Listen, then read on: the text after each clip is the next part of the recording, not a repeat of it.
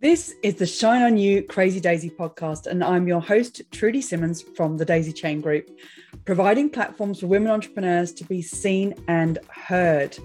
This platform is for women entrepreneurs that want to hear the real stories of what it takes to be yourself and run a business with all the different hats that you might have to wear. These are the stories of the tenacious, the rebellious, and the resilient women that are working towards the future that they want to build for themselves and their families. Hello and welcome to Shine On You Crazy Daisy. And this this morning is the wonderful Fee Campos from Fee Campos Photography Styling. Fee, tell me about your business. Hi Trudy, thanks for having me.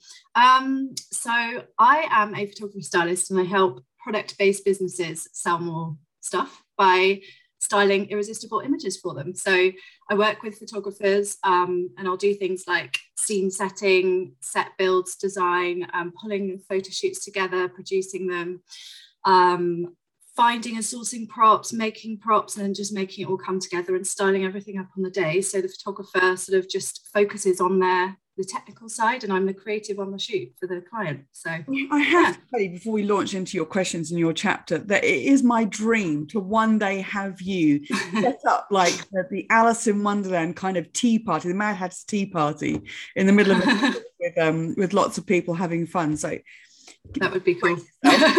Absolutely. um, in your chapter, you talk about wanting success, but not knowing what that was for you. So yeah, you work that out.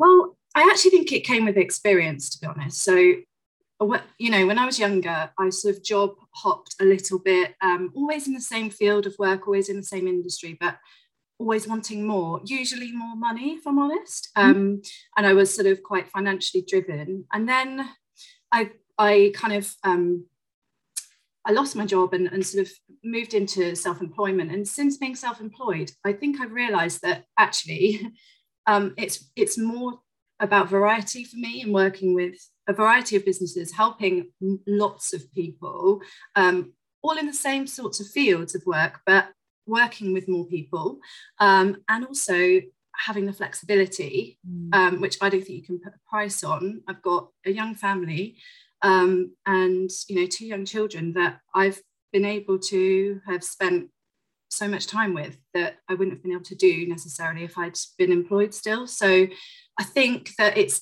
only come with experience that I've realized that that's what success feels like.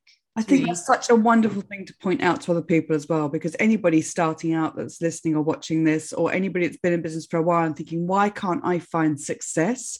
Mm. It's being able to to realize and ask yourself those questions of, am I supposed to know what that is right now? And if I am, what does it look like? Because otherwise, you're always reaching for something that's unattainable. Absolutely. Yeah. And sometimes, you know, I've written over the years, I've been like, oh, should I go back? Should I try and find a job? Should I just, I, you know, I'm, I'm, I'd be lying if I said I still don't do that sometimes. I do. But when I list out the pros and cons, it always just feels like t- time is the biggest thing that you can't sort of, yeah. Content, you can't put a price on, and that's what I have at the moment and I'm able to make time if I want to. And you know, that's that's what you can do when you run your own business. Yes, you can. Amazing. Um, you talk about in the chapter about your business uh, working for yourself, starting from a dismal place. Yeah. How did that all start for you? So um, I'd been working for the past sort of uh, almost a decade, really, since graduating in uh, visual merchandising and styling. So, um, and latterly, my my job um, sort of moved from visual merchandising more into photography styling, and I, I was I found I'd found this dream job, literally a dream job for me, that was doing both because I'm actually quite commercial. Mm. Um, so it kind of it had that blend of commercial and creative that I that I really loved, and I, I did that for sort of five years and I knew something was up in the business, like, you know, kind of, but you just sort of plod on and, and, and hope for the best. But one day I literally was called into the office and was made redundant there and then with no notice, no pay, um, along with everyone else. Um, and I, I wasn't, uh, you know, I took it quite badly um, because I do suffer with anxiety, um, and that so it was a bit of a trigger for me. Um, but so I was sort of I signed up um, on the dole, and I, the thing is, is that in the back of my mind, I knew that the job I had didn't really exist in the real world. Mm-hmm. Like it yeah. was it was this kind of one-off job that I have literally never seen again.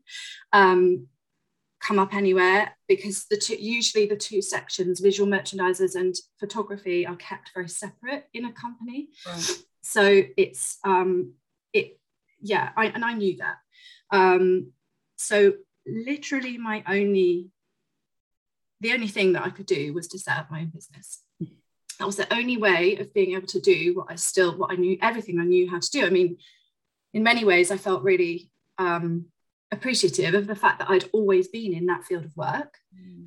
But in other ways, it's like, but I've never done anything else. What else can I do? Um, so yeah, the fact that I was able to sort of set up and, and continue with it was amazing. But it did take a lot of, you know, a lot of digging deep. Um, and I, yeah, so that, that was it really, just the sort of yeah, and I, mean, everybody's got their story of being made redundant, being let go from their corporate careers, and then mm. starting up their own businesses. But it's that the the feeling of being from a dismal place, and especially with the the specialties that you have, of not thinking or knowing that that can be seen in the real world. But you've been so successful. And I think that what's really interesting is with COVID and the way that everybody was affected in different ways, what you then had to do again, it would seem, is think, crikey, where do I fit now? Because all of yours is uh, prop based and setting up scenes. Mm-hmm. So, what did you do and how did you cope with it? So, I was, in a way, it was a bit of a blessing in disguise. We had our second child two days before the first lockdown. No! yeah. So, whilst uh, psychologically, it was difficult. I was able to distance myself. So when all of my peers in the whole industry for me was sort of uh, going, oh my God, what are we doing? You know, we have to shut, everyone had to stop. We obviously had a baby to sort of mm. look after and a toddler. And so I was sort of able to go, okay, so what's going on here? Um, and when by the time I came back into it, I had sort of devised um, a way of working remotely with people. Um, so I set up some services whereby I provide so, uh, services, things like um, prop sourcing and um, set design for photographers or brands to then do it themselves. Mm. Um, they can dial me in on Zoom so I can help from afar. Um, I, have done a fair few of those, but actually at the moment it is all in person um, and people have gone a bit a bit mad with all that really. So yeah. I've been really busy in person. But also knowing in the back of my mind again that you know we don't know what's around the corner mm. ever now. Um, i have also uh, been working on a masterclass um, and my first one will be launching in january where um, whereby so that'll be more like a, a one-to-many um, rather than a one-to-one basis. So mm. um, and that'll be online as well. So i'm excited about that too. That's brilliant. And and how up with the timing, obviously, with um with having a baby in uh, just before lockdown, but then mm. a lot of fear around that as well. But then I suppose yeah. you also set up that you were going to take a few months off, so yeah, kind of had time to to to be mum to your yeah. children and to think about what the future might hold.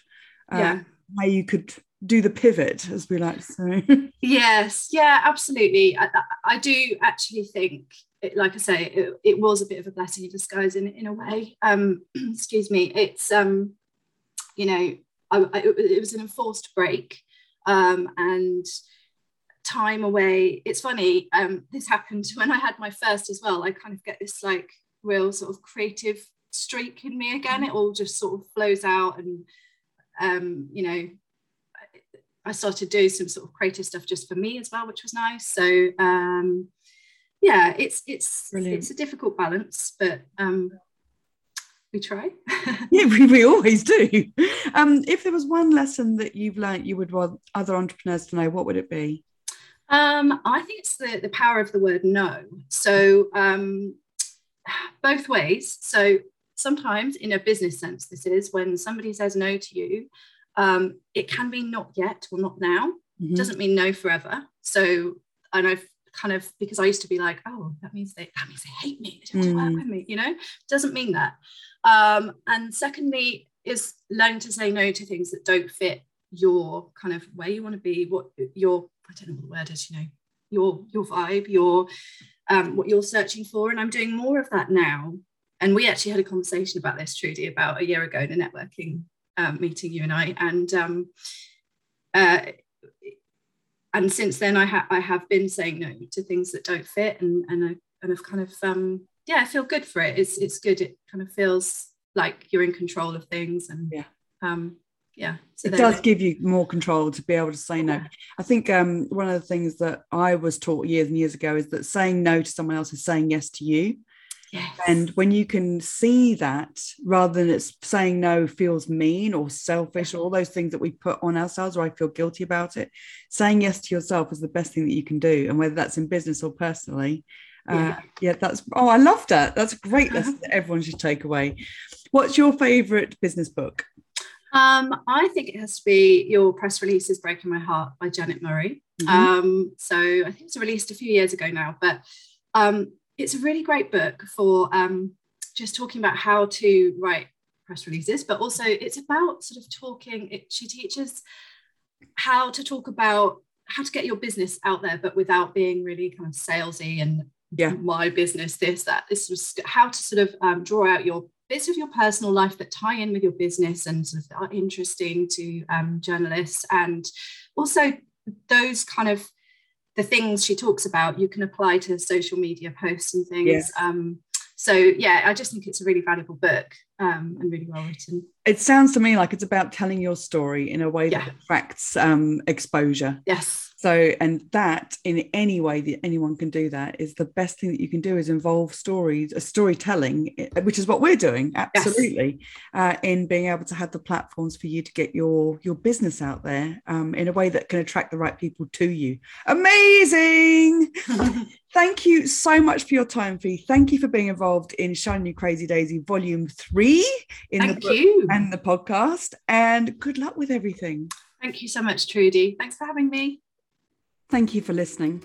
If you like what you've heard, please leave a review and come back for more inspiration. And if you're ready for more motivation, please go to my website and buy the Shine on You Crazy Daisy series of books with inspirational and motivating stories from businesswomen around the world. But wait, there's more.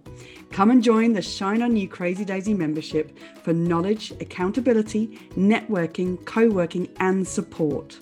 We will give you the knowledge that you need in a workshop and the support and encouragement to implement for the growth of your business. More details are available on my website, thedaisychaingroup.com.